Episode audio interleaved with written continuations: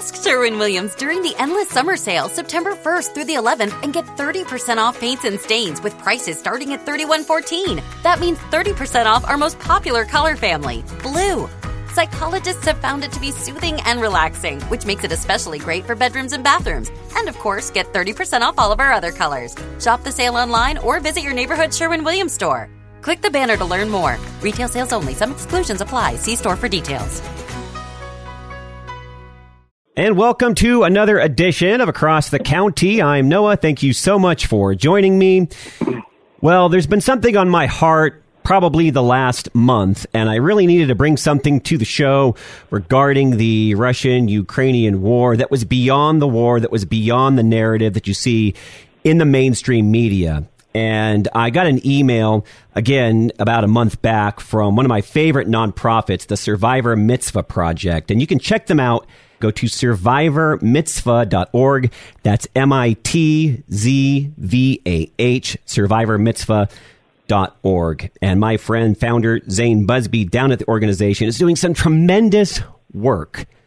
Now, the Survivor Mitzvah Project, if you're just brand new to it, it's a humanitarian effort providing direct financial aid and emotional aid as well. I'm going to point that out because that is part of the thing that they do so well to elderly Holocaust survivors in remote areas of Eastern Europe and Ukraine.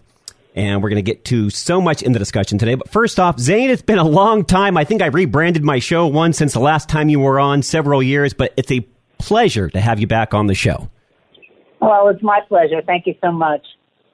So let's first give a quick rebrief if people didn't hear the last chat we had, or maybe they're just brand new to your organization, how your organization got started. Because in a twist of events, I know you're a television comedy director by trade. You decided to take a small break, small hiatus, and get into some of your lineage, your heritage, find out about where your grandparents were directly from. And that kind of took you in a new direction. Tell us about that. Well, I was directing shows, uh, you know, all over the place, and it was towards the end of the year. And I usually go to Hawaii and just like take a breather. And actually, my my mom saw an article about something in Lithuania, and she said, you know, your grandmother's from there, and your other grandmother's from Belarus. You should really go and find where they're from, and you know, visit these small towns. So I said, okay. So off I went and I didn't know at that time that you needed a visa to get into Belarus. So I was kind of stuck in Lithuania for a couple of days longer than I thought. And it was a happy accident because I ran into someone, a professor there, who um, said to me, you know, if you're going to cross the border into Belarus, there's a lot of Holocaust survivors there. Right. And because this was right before 9/11, so it's already September, and it was getting cold there. And he said, no, in the summer people come and help them out, but in the winter they get no visitors, so they really need, you know, food and medicine. And can could you bring them some groceries and could you bring them some over-the-counter meds and could you go to the cash machine and get as much cash as you can and give them, you know, twenty and fifty dollar bills. So that's what I did, you know, with these eight names that I had in my pocket. And since that time, um, oh, it was it was an astounding trip because going across that border was like going back in time. It was really like a foreign landscape from another planet. Everything was just like rotting away, and the, it looked like the war happened yesterday. You know, there were bullet holes in the buildings, and you know everything was trashed. And it, broke your heart, didn't it? Oh yeah, there was there were no cars, there were no restaurants, there was nothing. And along these back roads, we found these little huts where these survivors lived. And we'd knock on the door, no one was ever there. We'd go around back, and there were these old people on their hands and knees digging up potatoes because the ground was going to freeze, and if they didn't get their potatoes up, they wouldn't have a winter food supply. Wow. So you know, I I, I would yell out, you know, hello, and then go into their huts, and through a translator I was with, you know, I said, tell me what happened to you during the Holocaust, and usually I was the first person to ask. So their stories just came out, and um, I was like absolutely astounded about this because, you know, I, I read a wonderful article by a, a scholar and a writer named Izabella Tabarovsky, and she she wrote that you know the world sees the Holocaust through the lens of Auschwitz, which is true. I mean, everyone thinks the Holocaust happened in Poland, and everything happened around the big concentration camps that we've all heard about but 2.7 million Jewish men, women, and children, that's almost half of the six million, perished in the East, the Holocaust in the East, which is Ukraine and the Baltics. And they didn't go to concentration camps, at least ones that we know about. They went to small starvation camps. And they were mostly shot by the mass killings, the Einsatz group and the army that went around and went from town to village to town to village, rounded up every Jewish man, woman, and child, shot them on the spot, and put them in a mass grave, and then torched the town or torched that section of the town, and then went to the next town. And they did this by the thousands. There are thousands of um, towns that were um, uh, treated this way, and of course, millions of Jewish men, women, and children were shot into these pits. So this was like a real eye opener for me, and I think that um, what we're doing now by helping Holocaust survivors in the East, we also tell their stories because they've never told their stories before. Well, and that's what's important is getting that other perspective because it's a whole different perspective, yes. Zane, when you're hearing it from these survivors of the, that horrific time. And that's why I'm I'm so glad you took that trip over there and started Survivor Mitzvah because these stories need to be told. These people's experiences need to be told. And when yes. people yes. really dig into their hearts, they can really find that these people should never be forgotten. Just like, you know, you mentioned 9 11 at the beginning of the show, and we try to never forget that horrific day. Well, this is, was just as horrific of a day, and we need to make sure that these people are always on our minds, that we help them as often as we can. And I love it that, you know, 100% of the donations that people make towards Survivor Mitzvah, they go to the Holocaust survivors directly into their hands. They're in such desperate need of food and medicine and shelter and loving kindness as well. And they can go to survivormitzvah.org. Again, that's M-I-T-Z-V-A-H dot O-R-G. Go to the main menu tab, click on donations and directly donate there. Uh, yeah, it's the, horrific yeah, what's yeah. going on in Ukraine and Russia right now. Absolutely horrendous. And yeah, why minute, do you think these amazing people who have lived through one of the worst periods of history are often simply forgotten? I mean, I hate to say it that way, but that they're cast to the side. It, it, what's the reason for that? These people should be cherished and treasured. Well, a lot of them are living in areas that, that you know they lived in either before the war or were relocated to after the war, and these aren't always areas that welcome them. So a lot of them are afraid to tell their stories. Like we had a one survivor. I'll give you an example. She was uh, taken to a very small camp with her at age at four with her older brother, her mother, and father. And the minute they got there, they were supposed to be relocated, and you know this was a place of work. But the father noticed that there was absolutely no food or water in the camp, and he said, "Okay, I'm going to jump the fence. I'm going to go back to our village. I'm going to sell our belongings and come back with bread." So he did that, and uh, he got shot coming back through. So now it's just the mother and the two kids. And the mother, just like every other mother in that camp, you know, gave every blade of grass she could find to feed her children. So she died of starvation. And soon the camp was just, you know, children taking care of each other. And they used them as target practice and they, they did terrible things to them.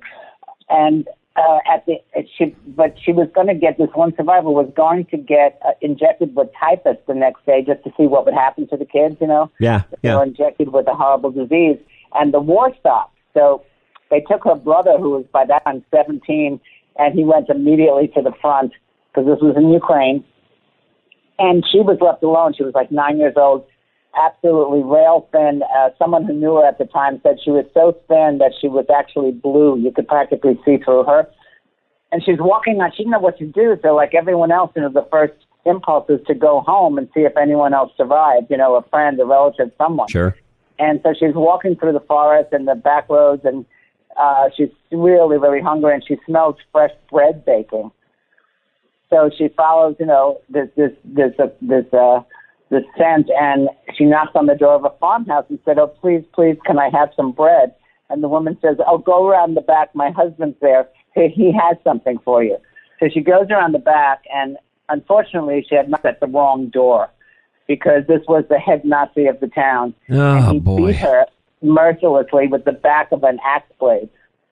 And she, it took her like a year and a half to learn how to walk again.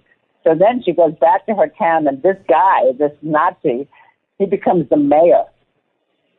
along with his wife. So she could never say anything about what happened to her.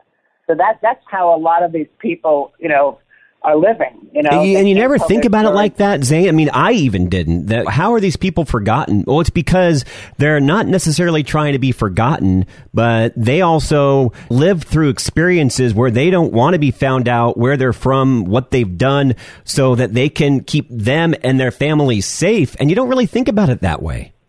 Right, they could live next door to the person who murdered their, their exactly. Parents, you know, so that's one reason. The second reason is, you know, that they got stuck there in these places. So everyone, including me, when I went over there, I thought all Holocaust survivors were in the United States or Israel and they're all being taken care of. That's kind of like the picture that you get.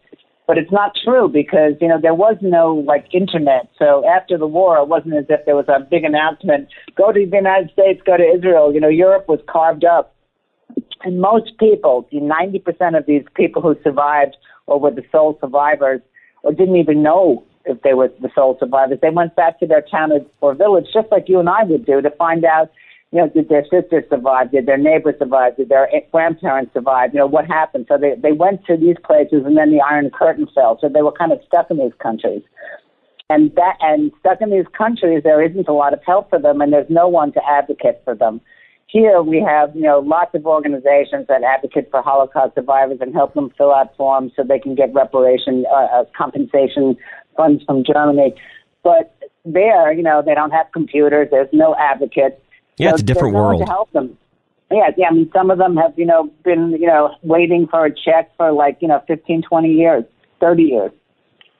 Well, so again, this is where, why we go beyond just the the Russian Ukrainian war, as awful as it is, beyond that narrative in the mainstream, because we're here to talk about making sure that these survivors are not forgotten. And the, the number now that we're going to give out is absolutely astounding. It blew me away, Zane, when I heard it because I didn't realize it was this great of a number. But how many Holocaust survivors right now are caught in the middle of this horrific war with Ukraine and Russia? Well, you know, there aren't great numbers, but at least 10,000 of them you know, there aren't great numbers. Uh, everyone's got a different number, and I still think that's significant. You know, I mean, I, I, was taken aback. I thought it was less.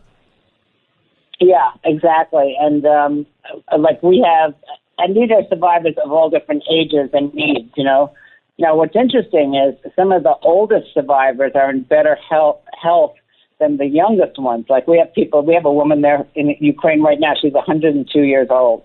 Oh, God Thank bless her. God, she's deaf so she doesn't hear the explosions because she is just teetering on the edge because right now, you know, the older you get, your memory kind of focuses on your early life. So sure. all these terrible things that happen to these people are coming up in their dreams and their waking existence, and it's really awful. Oh, it breaks my but heart. They're they're really suffering from PTSD that's never been treated. So when when there is a survivor that you know, hears an explosion or sees dead bodies in the street or doesn't have enough to eat right now or sees like their neighborhood being bombed, you know, this takes them right back to the Holocaust when they were running and running and running and there was no place that was safe. There was no kind person giving them, you know, food and water and, and, and help as they crossed the border. It was just another hell, you know. So this is a really bad emotional place for these survivors to be. And also, like I was saying, physically, so the oldest survivors, at least, you know, they were maybe teenagers or young adults, and they had, you know, proper nutrition or as good as, it, you know, it could get in those countries. The younger ones who were born during the war or were, you know, uh, they, they were born of starving mothers, you know, so they were starved in the, in the womb. They never developed correctly. They never had strong bones and teeth. Their internal organs never developed correctly. So they start to fall apart really in their late 60s and 70s they get very ill. They get all kinds of cancers. They get heart disease. They get a lot of diseases the older ones don't get. So we oh, here on across the county, okay, Zane we'll Buzby, my older. guest. She's founder of the Survivor Mitzvah Project. Go to survivormitzvah.org. Again, that's M-I-T-Z-V-A-H dot O-R-G. Go to the main tab there and click on donations because 100% of your donations for Holocaust survivors go directly into the hands of this, of any survivor in need. And they're in need of so much food, medicine, as I said, shelter, and just some basic human loving kindness. Zane, at this point, how many have you guys at Survivor Mitzvah helped? And the, the, key point here is these people wouldn't survive if it wasn't for the generosity, not just of the Survivor Mitzvah project, but for the people listening that might make a donation to you guys. Yes, it's life saving. You know, if you can donate ten dollars, if you can do- donate ten thousand dollars, it's all life saving. Because right now, especially for Ukraine, although we are in nine countries, especially for, for Ukraine, where there is uh, a food supply, you know, a lack of food, so that any food that's there is more expensive. A lot of pharmacies have shut down, so the few medicines that are available are 10 times the price. So all of these donations will help these people live on. You know, they're suffering, and people who need insulin can't get it. You know, things that they need every single day they can't get. And a lot of people see on television. This is this is important. They see these uh, packages of um, all kinds of humanitarian aid, you know, water, food, medicine, stacked up at the borders. And they see that if people are mobile and can cross the borders, you know, they get help. They get hot food. They get a place to stay. They get help in relocating. They get medical attention. They get clothing. The kids get school. But for the people who are trapped inside of Ukraine, there is none of this. So what we focus on is bringing the help inside of Ukraine because that's where it's really needed right now. There, there's an abundance of wonderful help from all kinds of organizations and people around the world on the borders in Poland and Hungary, Slovakia, and Moldova. But we're concentrating on getting food, medicine, heat, shelter, whatever they need to the people inside, and to also let them know they haven't been forgotten, which is very, very important because most of them went through the Holocaust alone and we want to let them know through phone calls and texts or whatever we can do with them that we are there for them and that we are a phone call away and we will call them every day and we will make sure that they are not forgotten, which means the world to them. One survivor wrote us back. She wrote, Your phone call was as if I found a diamond. oh, that's precious. It, it means that much. And, and how many currently have you helped since this war broke out in Russia, Ukraine? Uh, is there a number that you have for us? Well, we have 350 survivors uh, uh, in desperate need in Ukraine um, that that we care for. So uh, we've helped a good half of them so far, and every day we help more and more. But as the money comes in, we don't keep it for even a day. You know, we send it right you just out. Put it to use. Yeah, it it, go, it goes to immediate use. So you know, if you if you really want to make a difference and an impact, and know that 100% of anything that you give is going exactly to the cause and is going exactly to the people with no one taking a cut, you know, nothing's going for big salaries or anything else, then donate to the Survivor Mitzvah Project because we are making a difference and that's what we're here for. Yeah, I love you guys so much. You guys have done so much over the years. One of my favorite, and I mean this, Zane, you guys are one of my favorite nonprofits. Uh, I'm going to put a quote Thank out you. there and then I'll have you close out the show uh, about what is really needed over there in Ukraine for for these Holocaust survivors, but it really puts things in perspective. There was a Holocaust survivor, Valentin B, I believe, from Ukraine said this. The activities of the Survivor Mitzvah Project cannot be weighed on any scale. I very much appreciate your caring for people like me, being interested in our lives, and supporting us emotionally and financially crossing thousands of kilometers, the golden threads of kindness, care, and consideration from your generous hearts are stretching all the way to our worn out, aged hearts. I bow my gray haired head low before you. I almost cry reading that every time. I know, me too. Me too. I mean, that, that's, you know, that's how these people feel. And when you get a, a letter or response from that, you know, you go, oh my God you know, it's so meaningful what we're doing. That's what keeps us going. You know, it's because we know how meaningful this is. These are people who have been marginalized their entire life. No one has cared.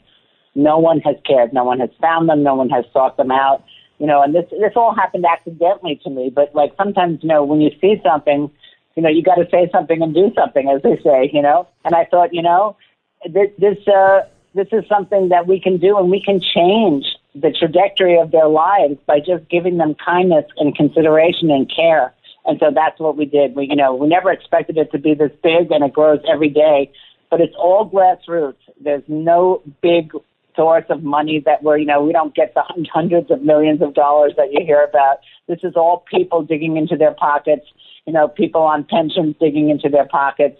So, like, you know, every single penny helps. Well, Zane, I thank you so much. And As we close out the show here in the last 90 seconds, I want to remind people that if they make a donation at Survivor Mitzvah, that's M-I-T-Z-V-A-H dot O-R-G, through the donations tab. It's 100% of that donation that goes directly to the Holocaust survivors in war torn Ukraine, gets right into their hands. They get the food, the medicine, the suitable shelter because they're staying in Ukraine. That is what it's all about. And what could you tell our listening audience in closing about why the need is so dire right now in war torn Ukraine with these Holocaust survivors? Well, you know, if we don't help them now, they will not make it through.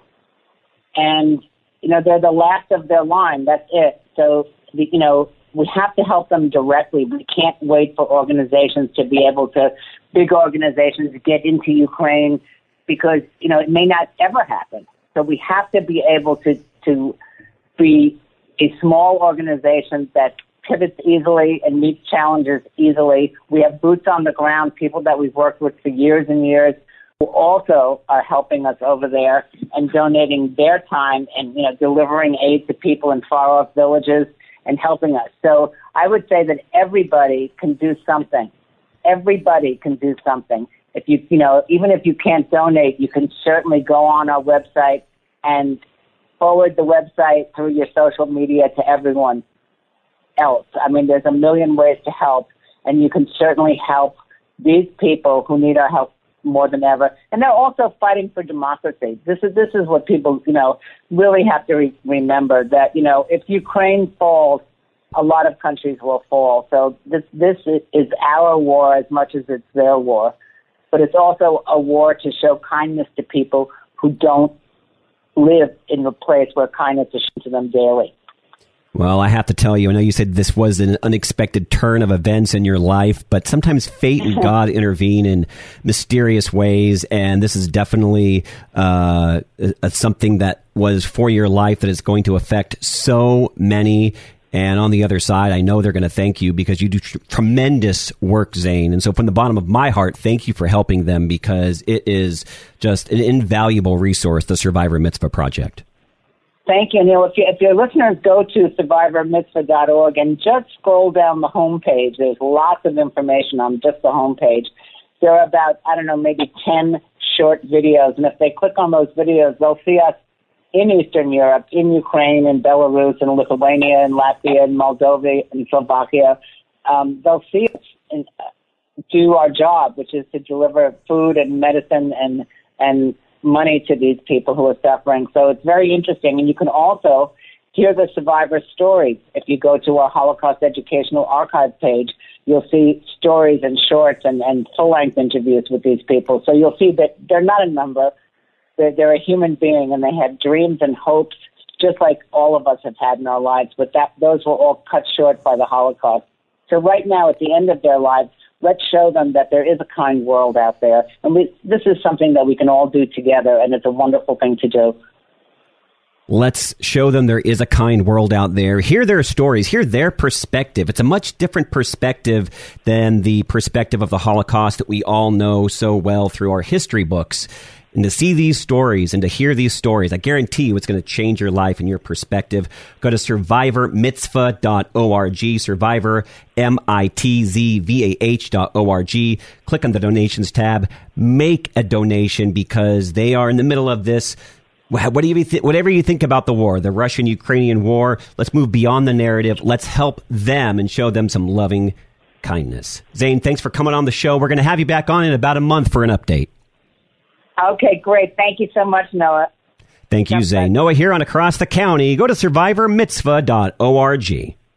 Turbulent times call for clear headed insight. That's hard to come by these days, especially on TV. That's where we come in. Salem News Channel has the greatest collection of conservative minds all in one place. People you know and trust, like Dennis Prager, Eric Metaxas, Charlie Kirk, and more. Unfiltered, unapologetic truth. Find what you're searching for at snc.tv on Local Now Channel 525.